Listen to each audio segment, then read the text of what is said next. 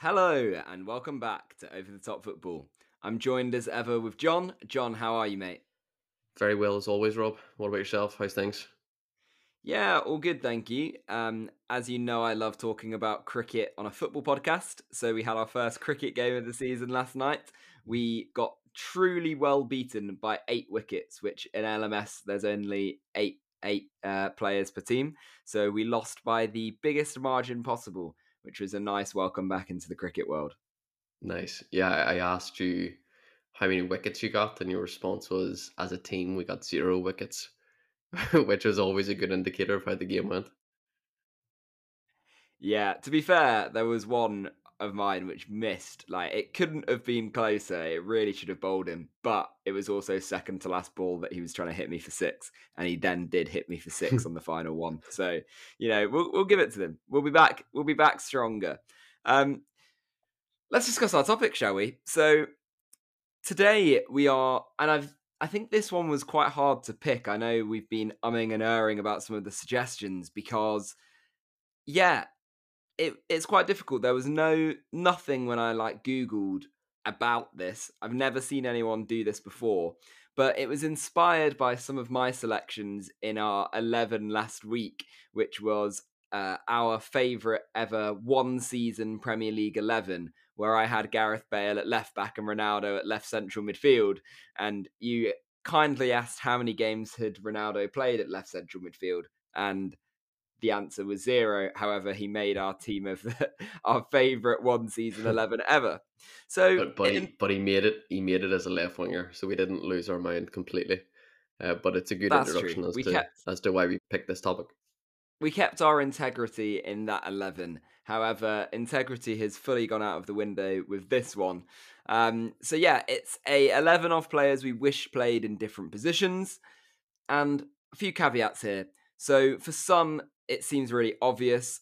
Obviously, Trent going into midfield, he played there as a youth. He's now killing it. John Stones seemed like that was always a natural evolution for him to play CDM at some point. Harry Redknapp actually said back in the day that it was their data that suggested that they should push Gareth Bale forward. They seem to have really strong speed numbers, really strong dribbling numbers. So actually their data suggested to play him kind of left mid, attacking mid. And now the other caveat that we have is that they can't really have done it. I thought I had a little bit of a brainwave yesterday when I was like, oh, I'll pick Dani Alves as centre mid. But of course, he actually did it for a while at PSG. So you'll see no Lahm, you'll see no Maldini left back or centre back because they've played plenty and plenty of games there. So this has to be someone who never really, perhaps in a game, they dropped back into that position or they were subbed the second half into that position because, yeah, they needed to. Maybe the keeper got sent off or something. But they can't really have ever done it, certainly to any consistent level. And the other caveat I have is that it's probably a bias towards players we saw. As much as I'd have liked to have seen Eusebio in nets, I've rarely seen any Eusebio footage, and I've definitely never seen him in nets. So I think those are fair caveats, John. Very fair caveats. I think the other parts are we agreed upon a 4-4-2 formation, and this is going to be the same format as last week where we will have to agree upon a player for each position. And the way that you've mentioned Stones and Trent into centre midfield has shown that you've taken this much more seriously than I have. I have some very rogue shouts for very strange positions, but makes it interesting, and let's see if I can get any of my players in the team. Yeah, well, I'm not actually dissimilar. We like a bit of chaos here at Over the Top Football. Viewers might not even know my first choice for goalkeeper, but yeah, let's go. Hit me with your goalkeeper, please. Goalkeeper, there was multiple options for this one. I decided to go down the Northern Irish route. I could have had Carles Puyol, because that is where he started. His footballing career was in nets until he suffered a number of shoulder issues and decided to go up front instead. So we all know how that ended up as a legendary centre-half in the end. But I went for Josh Magennis, and this is the most unknown name on this list. He is a striker for Wigan Athletic. He was the striker for Northern Ireland whose header sent them to the Euros 2016. He's went on to have a very decent career as a centre forward, playing for the likes of 81 games for Charlton, scoring 20 goals, 42 games for Bolton, scoring 4 goals, 88 games for Hull City, scoring 24 goals, and now he's played over 40 games for Wigan. But the reason why I've picked him as the goalkeeper in this team is he was originally signed for Cardiff City's youth team as a goalkeeper, never went on to make a senior appearance as a goalkeeper, but he was on the bench against Liverpool in 2007 as the substitute goalkeeper whenever Kasper Schmeichel was deemed ineligible for that tournament. So I went down the road for Josh Magennis because I don't think he would embarrass himself. I don't think if you stuck Harry Kane or Kyle Walker in nets, as we've seen before, Harry Kane was a shambles. So I think if we're throwing somebody in nets, it's a very, very specialised position, and I'd rather throw somebody in with a little bit of experience, and that's why I went for Josh Magennis. Okay, well, that sounds pretty reasonable, pretty fair. I actually didn't know that about Peel. Very, very interesting. I've gone kind of a completely different line, and that is for Karsten Janker. If you remember who this guy is, he is the big, bold German forward who was up top for Germany when England beat them 5-1. 6'4", my notes say he's big, hard as nails, and he's definitely coming for crosses. Wikipedia say about his style of play that he was known as an unusual centre-forward, being weak in the air despite his huge frame, but showing surprising control of the ball. And I would like my keeper to have good control of the ball, good link-up play, a nice touch.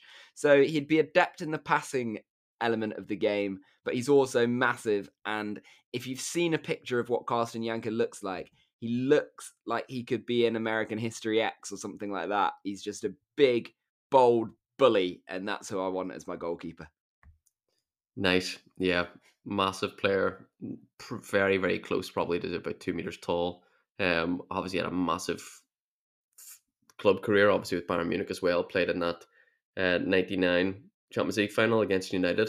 So good shout, very big, physical, but like I said, I'd rather have somebody in there that has some form of experience. So I would nod towards Magennis, and it's always good to get a lower league player in this type of team rather than just going for all the big names.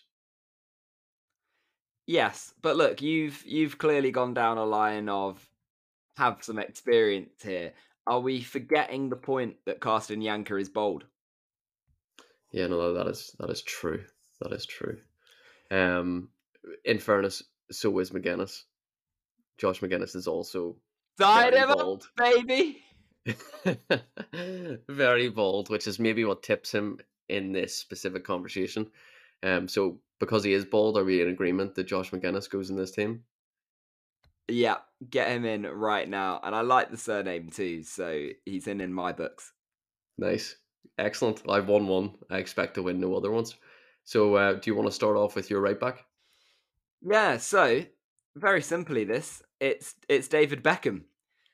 My notes just say, obviously, he's a assists and worldy delivery. He's got fantastic crossing ability. He never really was one of those players with pace to beat a man. So, yeah, I think that's important sometimes when you're right back. Sorry, I've got it here. 214 assists in his career, according to Transfermarkt, 127 goals. So nearly 350 career goal involvements. The most goals and assists of any non-forward in the Premier League year. So now the way the game's played, and I appreciate we're playing a more rigid 4-4-2, but it's definitely more expected of you that your fullbacks give you that option, give you that overlap. But actually in David Beckham's case, where I think it would be super interesting to have him play more, is in that half space. So often you see dangerous De Bruyne or dangerous Trent crosses happen from... They're kind of from the, quite far back. They're not from the byline. They're from around the edge of the box in width ways and then they're probably 20, 30 yards back from that. And then you get a really nice angle on the ball. Obviously, they can curl it round a bit as well to make it easier for the striker to run on to get ahead of steam and plant it past the keeper. But I think getting Beckham in that area would be brilliant. And then it allows you to have kind of a more tricky right back play up ahead of him. So I think it's definitely something that he could have done. I think had you been able to play Beckham there, in the United's teams and not Gary Neville's, it would have changed football even more at the time, because as good as those United teams were and Sir Alex Ferguson was as a manager, actually you look at how many leagues they would have won points wise against this current Manchester City team, against this current Liverpool team, and it's not very many, if any. So having Beckham play as a right back in the modern era, I think would be a really, really useful thing because, yeah, you need more goals, you need more wins. Nice, good explanation. And yeah, my introduction to my right back was going to be moving from Magennis, a player who sent his team to a major international tournament, to another player who scored an infamous free kick to send his country to a major international tournament. So I've actually went with David Beckham as a right back as well. For all the reasons that you've stated, I think one thing that goes under the radar with Beckham is his work rate and his fitness levels. Infamously, he was able to complete the bleep test on multiple occasions. If we talk about that Greece game, for example, you know, the big game that he's known for, he covered over 16 kilometers alone in that game. So I think having that type of work horse as a right back, where he has the ability to get up, overlap very, very regularly, provide that option even for, you know, a modern day right winger to either be able to play him or to come inside and have a go in terms of a shot. You've mentioned the assists. I think in the Premier League, he averaged 0.3 assists per game. So if we consider what he would do in, like I said, the Liverpool team or the Man City team today, where you allow your fullbacks to either overlap or play within the inverted role, I think he'd be just extremely effective. I think he was... People mentioned that he would play centre midfield in today's game. I think he was a little bit too slight, a bit too light in the tackle. And I think right back would be his ideal position in modern day football under a manager like Pep or Klopp. So we're in agreement with David Beckham as a right back. And that is probably going to be one of the only agreements that we're in today. Yeah, I mean, considering you're allowed any player ever, I think that is quite surprising that we both picked that one up next. But hit me with one of your centre-backs, please. One of my centre-backs, I had a long list of fellas reach out to try and get in this team at centre-half. You know, Peter Crouch tried. It was unsuccessful. Akinfenwa reached out. He hasn't made my team either.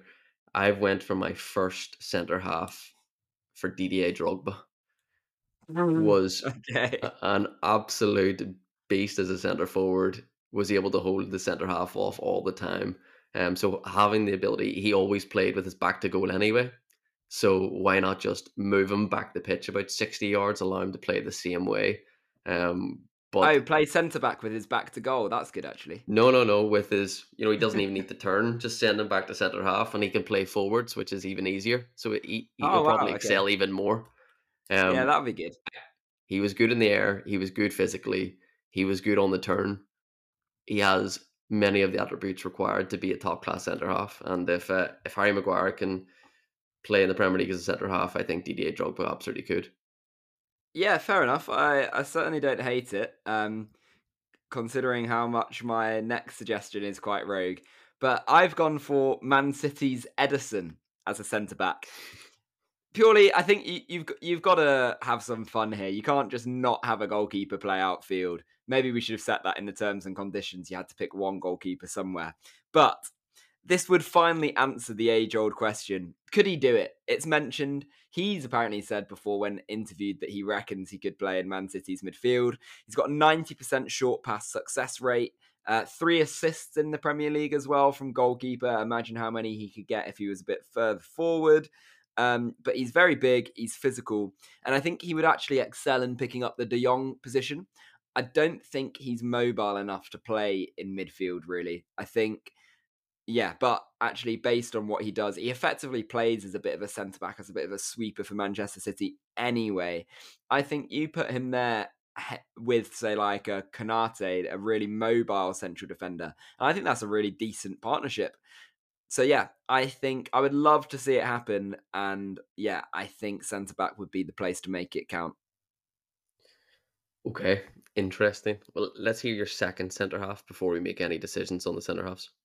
Sure, before we make any rash decisions. So, I mentioned that you probably want a genuinely good centre-back to go in there as well. So, I've gone for Aaron Wan-Bissaka. Obviously, plays right back at the minute. But he is possibly the best tackler in football at the minute. I actually don't say that lightly, but you look at the amount of duels that he's had and things like that. I'm just actually trying to Google his tackle success rate because it's way, way up there.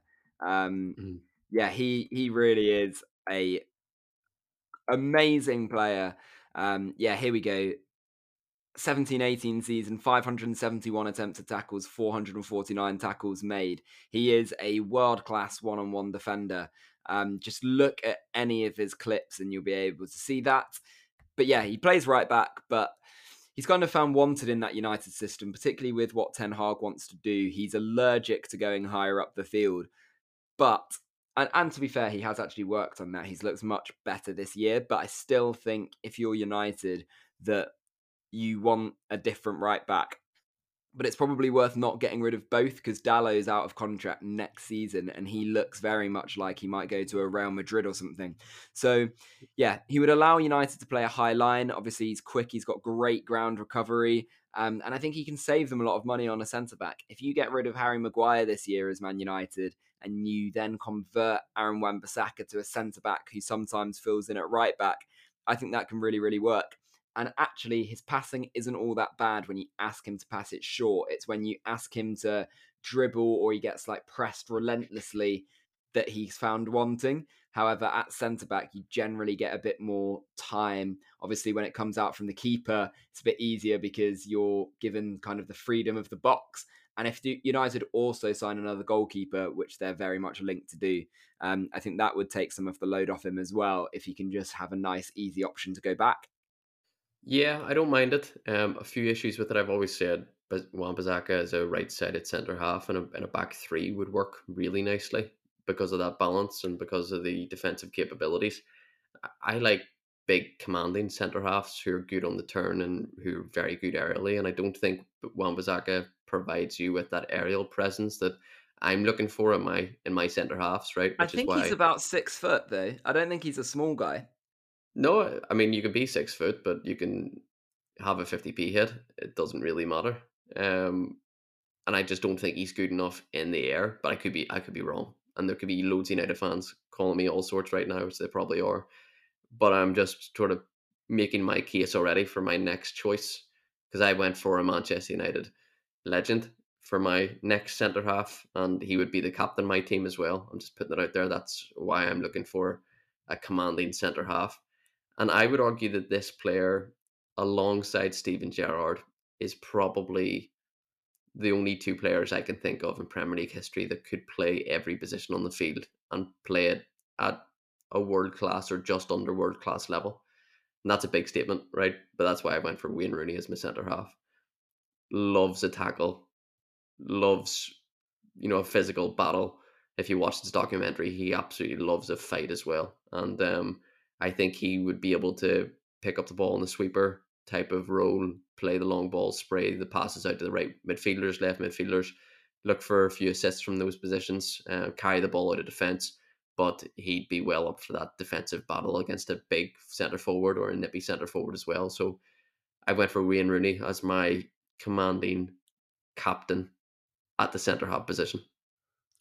Nice. Yeah, he was certainly a name I thought about myself. I think one of my concerns with this, though, when you just pick like kind of great legendary players and stuff, is obviously you've got to think about what you lose with them.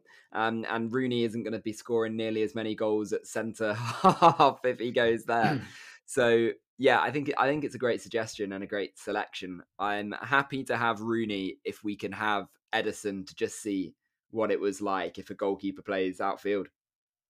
Let's come back away to centre half. Didier Drogba got 29 goals and like 10 assists in a Premier League season once. He was very unlucky not to make our one season 11s. So you can't just pick great players and then be like, oh, he's good at heading, so we'll play him centre back. Like you're losing. I think Drogba could do. Yeah, Drogba gives you as a forward then. I think Drogba could do a significant job, but I'm also not ruling out Wan-Bissaka. If what you're trying to do is get a goalkeeper as an outfield player, that's why I'm saying let's come back to that position. Because I might have a goalkeeper in my team too. My suggestions are very much we're trying to find positions for players where they could have been even better than they were. I feel like you're just getting great players and then just if you had a went Ederson, Ederson himself says he could play centre midfield for Man City, so I'm questioning why you haven't picked him as a centre midfielder. Not fast enough. The scouting report has told you that, John. I mentioned it in my notes that he's just not quick enough. You did, but I wouldn't then want to see him against a very nippy centre forward. If you had to pick Ederson, he's then with Aaron Wan-Bissaka, who's a great ground coverer and tackle success merchant. It's a great partnership. You can't deny it. The partnership is the team chemistry is unbelievable. Let's come back to the second centre half. Because Ederson could make it, but I'm not completely sold yet. So let's hear your left back. Okay, so I have Hakim Ziyech. Again, I mentioned I actually have a lot of current players with this. Maybe that was just on my mind in thinking about players who could play. But he's an interesting one because obviously Chelsea have just inundated their squad with players. I think he's really unlucky because I think he's class. I think he showed that at the World Cup with Morocco. But he is a player who I think he's now 30 and he kind of, or even 31 perhaps, and maybe he needs to redefine himself and re-find what his role is. But he gives you unbelievably delivery, so he can get forward nicely. When you see my front two, you'll see why I want a right back and a left back who can give you unbelievable delivery. But yeah, I think he proved with the Morocco team that he can definitely do the defensive work and that he can be part of a solid foundation to keep clean sheets. But yeah, I think he's a really interesting player. Again, he's not necessarily one of those wingers who necessarily goes and beats a man. You might want someone a bit faster, a bit more dynamic for that. But if you put him in left back, you get him in the half spaces. You can rely on that brilliant... Well, he's fairly two-footed for his deliveries. Yeah, I think he is a great option to reprofile as a left-back. Interesting. Not someone I'd considered, but not a bad shout. I had a few options for left-back myself. I thought about Fred, if you're looking at the modern-day game, who's very good at intercepting the play, has a way better delivery on him than people, I think, see on a regular basis. But I didn't go for Fred. I considered Adriano just for the vibes because... Who doesn't want Adriano in this team? But I thought that his work rate wouldn't be enough for my left back position. So in the end, I went for a former Tottenham player, 3-time title winner, and a legend of the game who finished his career at Barnet. I went for Edgar Davids as my left back. Yeah, he's in the team. Yeah. So I think he would be an unbelievable left back. Very good defensively. Unbelievable stamina, known for his tight marking, his vision, his technique, his close control, his ability to win the ball back very quickly. And I think that's everything in today's game that you need to be a top class left back. And I went for Edgar Davids and I think he would be the ideal choice. Yeah, it's not often I get to have a fellow glasses wearer in our football 11. So he's definitely in the team, Edgar Davids. Nice. Well, as we go further and you give me more of my choices, I'm very tempted to give you Ederson because I know that my right winger is definitely getting in this team. But let's hear your right midfielder first. I think this is actually an exceptional shout. Again, is he one of the best players in football history? No. Does he need to do this to have the best career possible? Yes. My right midfielder is Lautaro Martinez. And the reason I say that is both for club and country, actually. He should go and he should try and pick up the Di Maria position. Now, Di Maria obviously kind of starts out on the right, but drifts around and has been the fulcrum of some of the best teams of this generation. Obviously, he's won man of the match performances in World Cup finals. Messi got it in the World Cup final, but it should have been Di Maria. He got it in the Champions League final that one year, I think, for La Decima. But if you look at Argentina's future makeup, Julian Alvarez looks like he's absolutely born to go play striker there. So it leaves Lautaro Martinez needing a different role in the team. And actually, he profiles very much like a Timo Werner, Julian Alvarez.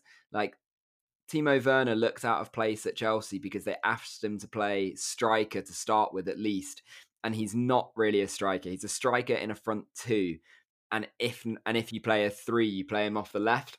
So I think Lautaro Martinez needs to pick up this right midfield role because he'll get more football there. And I think he can be exceptional doing it because he's got great assist numbers. He's not just a forward who scores goals. In fact, actually, he's kind of a streaky forward who scores goals in patches. So yeah, he can easily go 5 games without scoring a goal, which never looks good for strikers if you want to pick up minutes.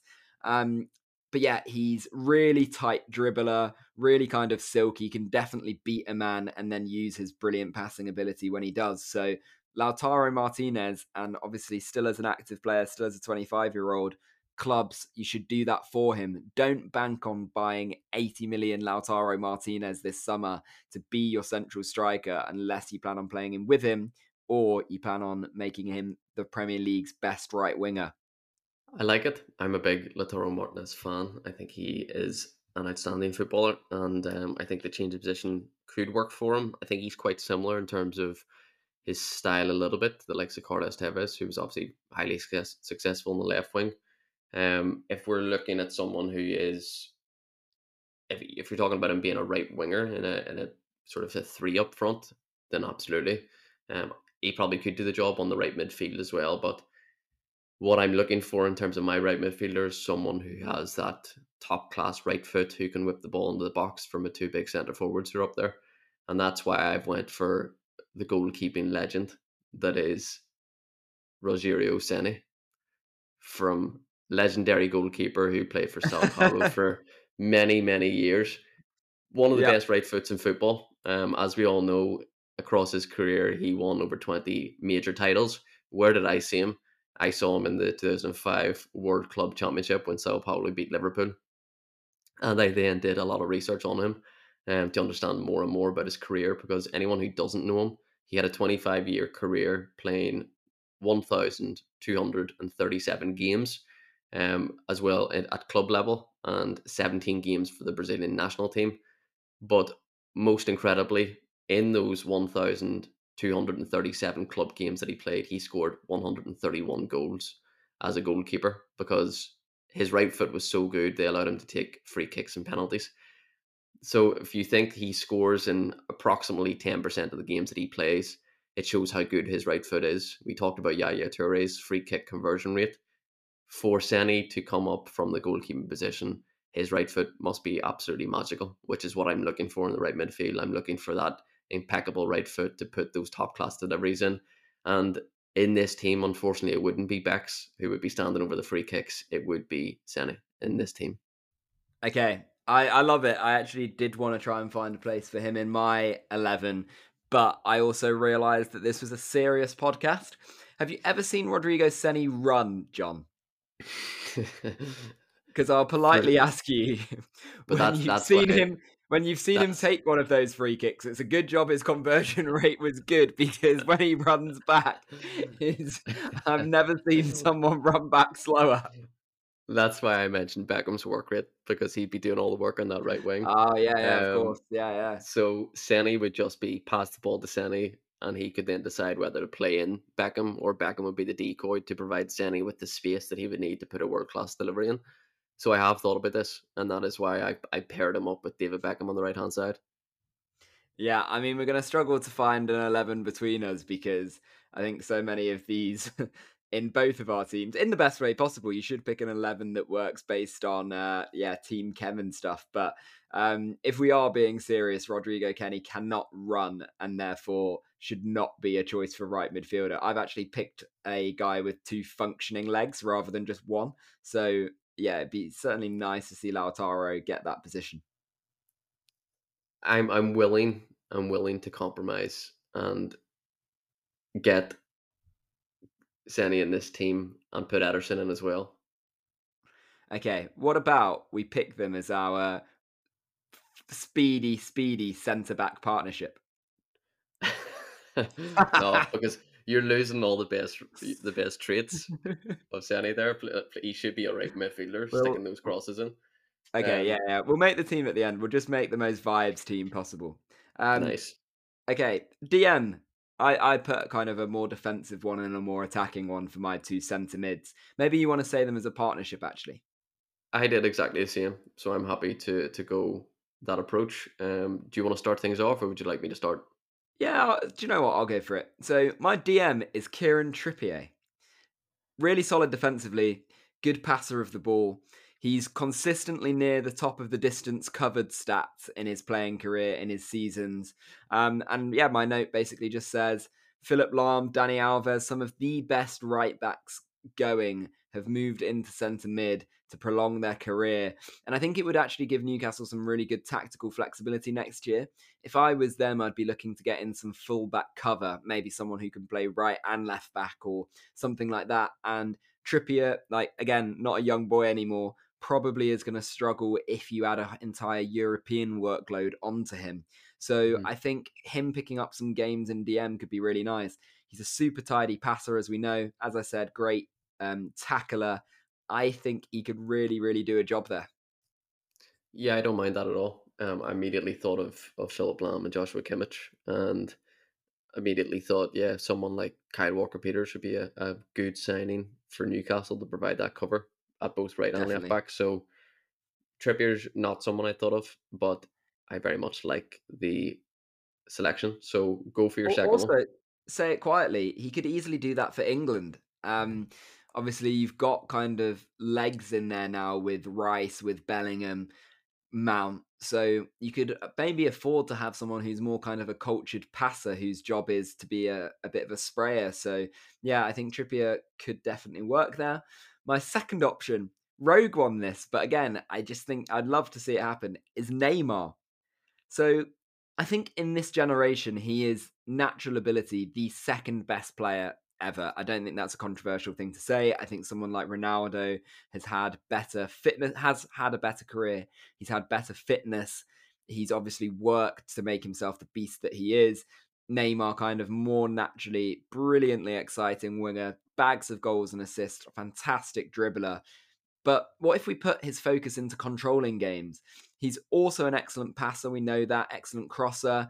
He can cover decent distance if you ask him to. But yeah, in this position, he'd have less running. He would naturally not be able to dribble as much. And I think part of the reason he gets injuries and they've kind of racked up in his career is because he's always been asked to be that wide guy who beats a man. What if now you just take some of the best aspects of his dribbling, his tight control, his technical ability, and put that into beating, maybe a man beating the press and then being able to pass it off to someone else who does some of the kind of more one-on-one running. But yeah, I think he can dictate tempo. He can be a press-resistant midfielder. And fair enough, you might argue that he's not the best tackler. Paul Scholes wasn't the best tackler. It doesn't necessarily matter if you've got a good DM, you've got a solid functional back four behind you. And yeah, I think he would be excellent to see there. And it's almost a shame that I wasn't his management team a few years ago, because we could have asked him to do this and he'd have been able to put up more than 15 games in his league season.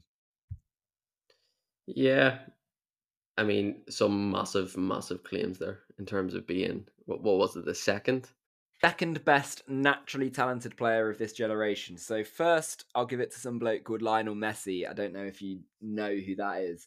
But a few games didn't make this team, though, for me. Yeah, fair enough. I don't think he was probably good enough to play in multiple positions, really. So fair enough that he didn't make it. And then, yeah, I think the only other one you could argue who is more naturally talented than Neymar is Cristiano Ronaldo. And I explained that one perfectly. Fair enough. Yeah, rogue shout to go alongside Trippier. I don't hate it, but I don't love it. So let's see if either of my players can get into the centre midfield. I went for a defensive and attacking duo as well, sort of old-fashioned, you know, whenever you need to go well, sit and cover. So my defensive midfielder initially that I went with is Rio Ferdinand. I think if you played him in a centre midfield role today, it would be very similar to Declan Rice type of style. Very good, and was always known as exceptional before it became fashionable to be able to carry the ball out of defence. Really good passer of the ball, very physical in that midfield. I hate him as a pundit, but as a footballer, absolutely outstanding. And I think he would be able to play that modern day centre midfield role very effectively, especially when paired alongside Harry Kane in centre midfield. 46 Premier League assists, 4.68 progressive passes per game. Obviously the 2020-2021 playmaker of the season. I think we've seen in recent years, Kane sort of drops deeper into that hole to be able to try to provide the space for Kulievski and Son to play into the channels. And I think he's had to do that since Christian Eriksen left Spurs, as we talked about before. I think as he gets older, you know, he either makes the decision to become an out-and-out centre forward, or he can drop a little bit deeper into that sort of calm centre midfield position, which he very effectively could do. And I think he would make an outstanding centre midfielder. John, could you apologise to our viewers back home for boring the hell out of them for the last 2 minutes? You've got Rio Ferdinand, who basically played centre midfield anyway in what he was asked to do in bringing the ball up to the halfway line. And you've got Harry Kane, who basically plays as an auxiliary centre midfielder and has done for ages. So despite both of them having not that as their position, you basically just pick two players who play there anyway. That's a pathetic argument. Rio Ferdinand got asked to carry the ball out a few times, so he's effectively centre midfield. Behave yourself. He was a centre half. He's always been known as a centre half. I've just seen the style of play and thought, that could probably just work as a centre midfielder. Keane has never played centre midfield in his life. He drops a little bit deep. He basically plays centre. If you watch our game again, that's like me saying Bobby Firmino here is a centre midfielder, even though he's a false nine. He literally played Cam at Hoffenheim, Bobby Firmino. Harry Kane also basically played left winger against Bournemouth for, I'd say, about 40% of the minutes. So, yeah. But he's never been on the team sheet as a centre midfielder, is my point. No, he hasn't. But, you know, just... So I'm just saying, I like a bit of creativity. if you drop him deeper, look, naturally, because he's used to playing. All I'm asking for is that you pick a few more goalkeepers as midfielders, please, to give the fans at home some excitement. At least I'll pick them in effective positions. I'm not sticking Ederson centre half when he can't run. He can run. So I'm happy to go with Trippier, but I think it's up to you, Mr. Harry Kane, to pick between Neymar and Kane. I mean, genuinely, who I would want to, because I think it would be more exciting, would be Neymar. I think for the balance and benefit of the team, it probably should be Kane, because Kane can also tackle a little bit and, yeah, do a little bit more. I'll go on to my left midfielder, shall I? Again, this one isn't a huge departure, but it's something I think would have been really interesting to see. And that is Xavi as a left winger, left midfielder. So obviously fantastic with his career assists, 136. And quite often with teams, you see this a lot with a right back and a left back. And obviously I've picked two not necessarily defensive wing backs. But yeah, you tend to have one who's kind of more of a passing player and one who's kind of more of a Ousmane Dembele. He's a one-on-one, go past you merchant. So yeah, I think this would have been really interesting to see. Obviously, Xavi he didn't play like the most DM of DM, but certainly dropped deep. He was largely effective in his own half for Barcelona. I think his number of assists is probably quite low because he's quite often the pass before the pass. Someone like Iniesta's maybe a more natural fit to go on the left, but I'd have loved to seen Xavi there because I think his attacking potential was somewhat capped by the fact that you had a Messi who could just pick it up and dribble past. You had someone like Dani Alves who was super attacking in the team as well. He was asked to do more defensive work than he should have done.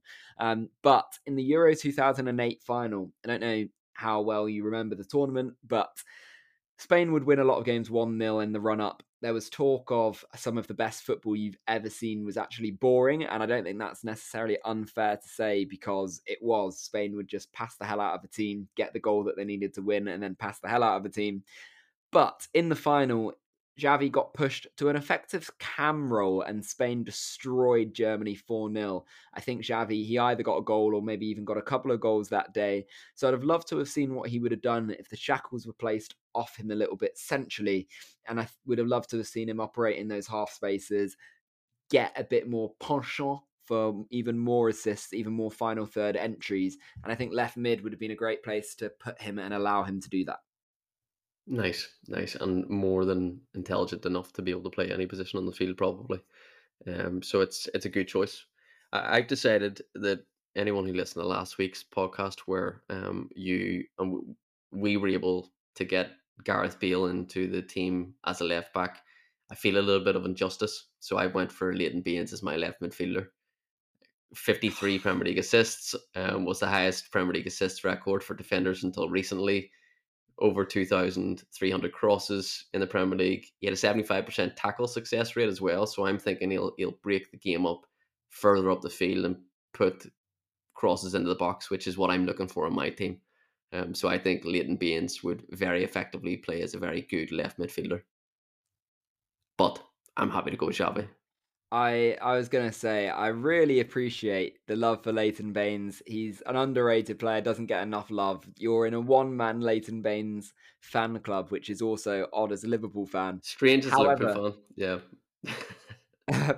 However, if we are picking a choice between Xavi Hernandez and Leighton Baines, I think we need to give our heads a wobble. And yeah, Xavi just is the pick, unfortunately. He'll get in one of these teams, but whenever you whipped out Xavi, I knew I'd lost the battle. Just because I was hoping you'd say someone random, and I was like, Leighton Baines could stand a chance, but not against Xavi, unfortunately for him. Nice. So we've gone for two up top. I think there's this.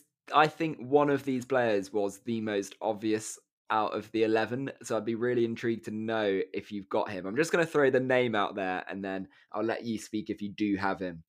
Sergio Ramos. I have not went for Sergio Ramos. I went for a similar pick, but I've not went for Sergio Ramos. Oh dear. Okay, well, I'll give a little bit of blurb for the people at home as to why I have picked him. Takes pens, does them very often, shows all types of finishes when he does them. You can see him Panenka, you can see him rifle one into the top corner. He went past Ronald Koeman, who was also kind of a consideration for this list. But Koeman was kind of a free kick bullier. His actual real strength was being able to ping it in from 30 yards back. Obviously, being in the striker position, I need someone who's better, closer to goal. So yeah, La Liga's top scoring defender ever, 126 goals. He got 26 for Spain. You've seen him do bicycle kicks in the box. You've seen him do headers. He's a really all-round complete forward, and had him and Cristiano Ronaldo swapped careers during their kind of treble Champions League run, I'd have loved to have seen it happen. Sergio Ramos so often was the clutch guy as well. I think there's a point to argue that he was as important as CR7 was to those victories. Obviously, he got it was either a late equaliser or a winner against Atletico Madrid in one of those finals. Unbelievable player. Would make a serious forward. Nice. Firstly, I think you've went past Koeman way too disrespectfully. I think he would have made an unbelievable pick in this team. The reason I haven't went for him is he retired in 1997, and I didn't get to see enough of him personally. So I didn't want to cheat the system and put somebody in based on stats without seeing enough of them. Koeman obviously had 253 career goals from centre half, and he scored over 10 goals in 10 consecutive seasons, but he doesn't make my list because I didn't see enough of him in my lifetime, right? But I went for a similar pick to Sergio Ramos, but I went for a different legendary Spanish centre-half, and I went for Fernando Hierro. Obviously, turned up at Bolton under Big Sam very randomly, but unbelievable scoring rates, didn't take penalties, and in 545 club games, he scored 109 goals. He is above Sergio Ramos in the Spanish national team scoring rates. Obviously, again, did not take penalties, and he scored 29 goals in 89 games from centre half. He has once scored a hat-trick in La Liga, and in the games for Real Madrid. In the 439 games for Real Madrid, he scored 102 goals. So that's where the majority of his career goals came, was playing as a centre-half for Real Madrid. And as you've mentioned, Sergio Ramos, Hierro actually is the Spanish national team's sixth top goal scorer of all time from centre-half, no penalties. So that's why he is my Spanish centre-half of choice. And I'm just not a massive Sergio Ramos fan. Yeah, I certainly hate the player. Well, I quite like that pick. Maybe those two could play as a front two together. However, going back into the academy days of a footballer and then not really playing any professional footballer, my final pick of the 11 is Moussa Dembele. That is Tottenham's Moussa Dembele, not the one who actually plays centre-forward. So he played there in his youth, but never as a pro. Unbelievable tight control. So here's a little stat for you. In the games between September 1st, 2012 and, I don't know. Weirdly, it doesn't say what the period of time here is, but he had 506 dribbles. He completed 394 of them, a dribble success of 77.9%. That is absolutely unbelievable. I think the only player to ever have a better one during his career was Lionel Messi. And even then, it was only short term. Moussa Dembele actually had a better longer term record. Messi just held it for a little bit. So he's got really good tight control, really good in neat spaces, had a really good shot on him, actually. He was just far more used in the defensive element of play. Every Tottenham player of the period, Danny Rose, Kieran Trippier, many, many more, will tell you he was the best player they played with in training. Yeah, he lacks a little bit of pace, but also a very big man, useful with his head. And even if he needed to bring it down, you'd trust the touch of Moussa Dembele and then the ability to get past someone to bring it down, beat a man, then bang it in the nets. With the amount of crossing in our teams, you can have Kieran Trippier do it from DM. You can have Rodrigo Seni on a wing. You can have Hakim Ziyech maybe as your left back. We've got Beckham as your right back. Having a big front two makes sense. And I think Moussa Dembele gives you attributes Sergio Ramos doesn't, and he'd be very good as kind of the, potentially if we wanted to play a bit of a 4-4-1-1 here, he would be very useful. And also his other big attribute was he was an unbelievable press monster. So if we want to play a bit of a Gegenpress press here, Moussa Dembele would allow you to do that on his own. So yeah, he was my final pick of my 11. Nice, proper player. But should go down that he did join Tottenham as an attacking left midfielder from his days at Fulham, and then reverted back into the centre defensive midfield role where he excelled and was unbelievable. But yes, and it should also be noted that I picked him as a striker in this 11, John. But my point is I went for someone who excelled in their first position, not somebody who was then reverted back into a different position that he wasn't excellent in. So I went for another recycled player from last week's podcast. God. I went for Yaya Toure as my second striker. Unbelievable footballer. My issue with Yaya Toure as a centre midfielder was the tracking back element. I don't know if he did enough defensively, especially in the bigger games. He needed Nigel De Jong beside him in order for City to operate effectively, because he would do the defensive work.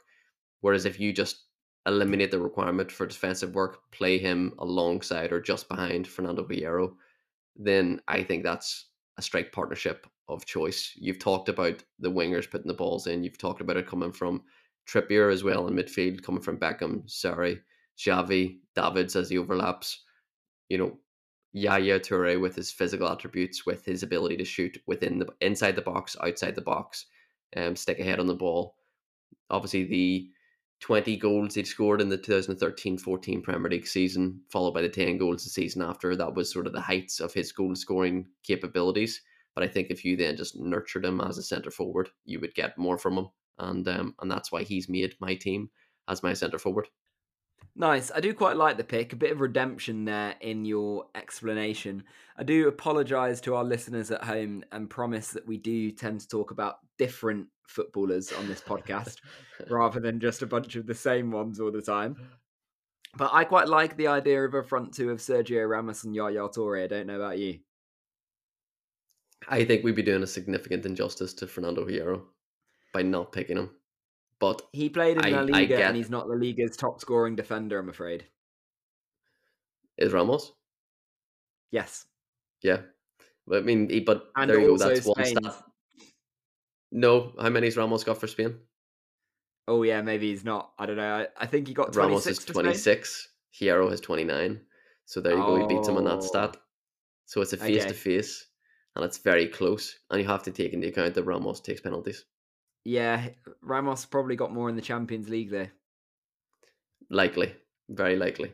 But takes penalties. Yeah, and good ones. But also, he didn't take penalties for ages. He only really took them at the end of his career, because when PR7 got out of the league, they decided who is the most naturally gifted, born-to-play centre-forward player in this team, and it was Sergio Ramos. But we'll keep him as centre-back because we like the idea of one day having him in a podcast out of position 11. Yeah. I mean, I also love the idea. I also love the idea of a football PR agency being called PR7, as you just called it. That would actually be elite. But I get your point around CR7 taking all the penalties at Real Madrid. I think there's only one option, because I don't think we're going to reach a compromise between Ramos and Hierro. I do. It's potentially to play them both, or we do a very quick wheel of names. Take a 50-50 chance, spin the wheel, and the winner plays alongside Yaya Toure. Okay, he's spinning the wheel. Do you want? I'm just so we can make it fair for you, and I don't have to look up a spinning a wheel app. Can you select A or B for me? One of them is Hierro, one of them is Ramos. Which one do you want? Do you want A or B? Yeah, I'm asking you. Yeah. Yeah, I'm giving you the choice. I'm gonna let you pick. I'm happy with A or B. So Ramos, you pick between A or B. I'm gonna pick B, which in my head was Sergio Ramos. Fair enough, right? The wheel is spinning. Let me take my phone off. It is A, and I'll send you a screenshot of it right now. So I think that is Fernando Hierro makes our team alongside Yaya, but I'll give you Ederson as a centre half. Nice. Well, yeah, I mean, as much as I do care, I don't ultimately care too much. So our team is... We need to agree upon the right winger as well. Yeah, but we'll go through. We'll go through. So our team is Joshua Magennis in net. Right back, we both had David Beckham. Our centre-backs are Ederson. And remind me who you had? Wayne Rooney. Our left back... Remind me who you had for this one again? Was Edgar Davids. Edgar Davids definitely makes the team. Tottenham legend. Our right midfield, I had Lautaro Martinez and you had Rodrigo Seni.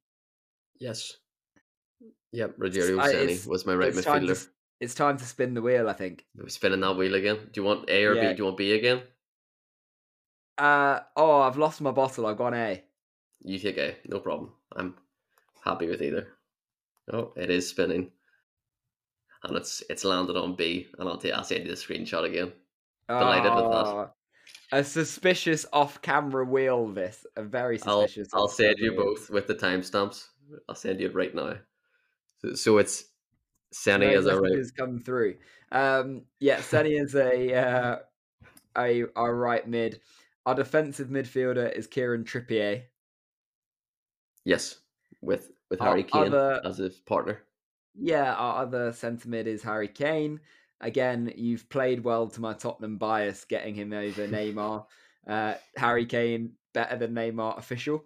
Our left midfield, in the really, really almost Sophie's Choice-esque decision between Xavi Hernandez and Leighton Baines, has gone to Xavi.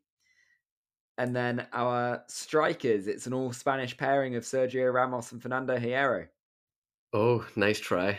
Nice try. Nearly let it slip. No, it is Yaya Toure and Fernando Hierro up front. Thank you very much. No, you're not having Sergio Ramos. No, that's what the wheel was for. It was between Ramos and Hierro. Oh, of course it was. Oh, my God. So Sergio we can't have my team. We can't have Yaya Toure as the other pick. We're going to have Moussa Dembele. Oh, behave yourself. Moussa Dembele's not... It was a lovely, lovely tribute to him, but he's not getting this team above those players.